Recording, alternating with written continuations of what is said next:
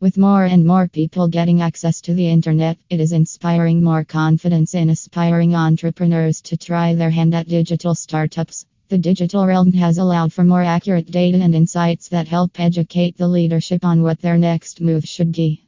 That being said, it does not mean that startups do not need help.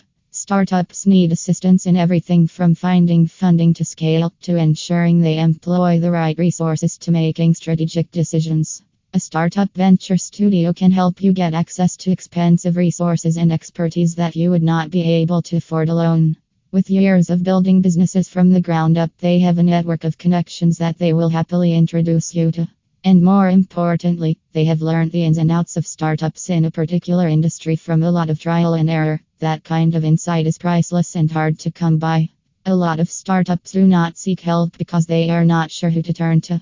In a wildly competitive market of incubators, accelerators, and venture studios, picking the startup consultant that is right for you is a vital step towards success. The following are some of the things you can add to your checklist when choosing a venture studio to partner up with.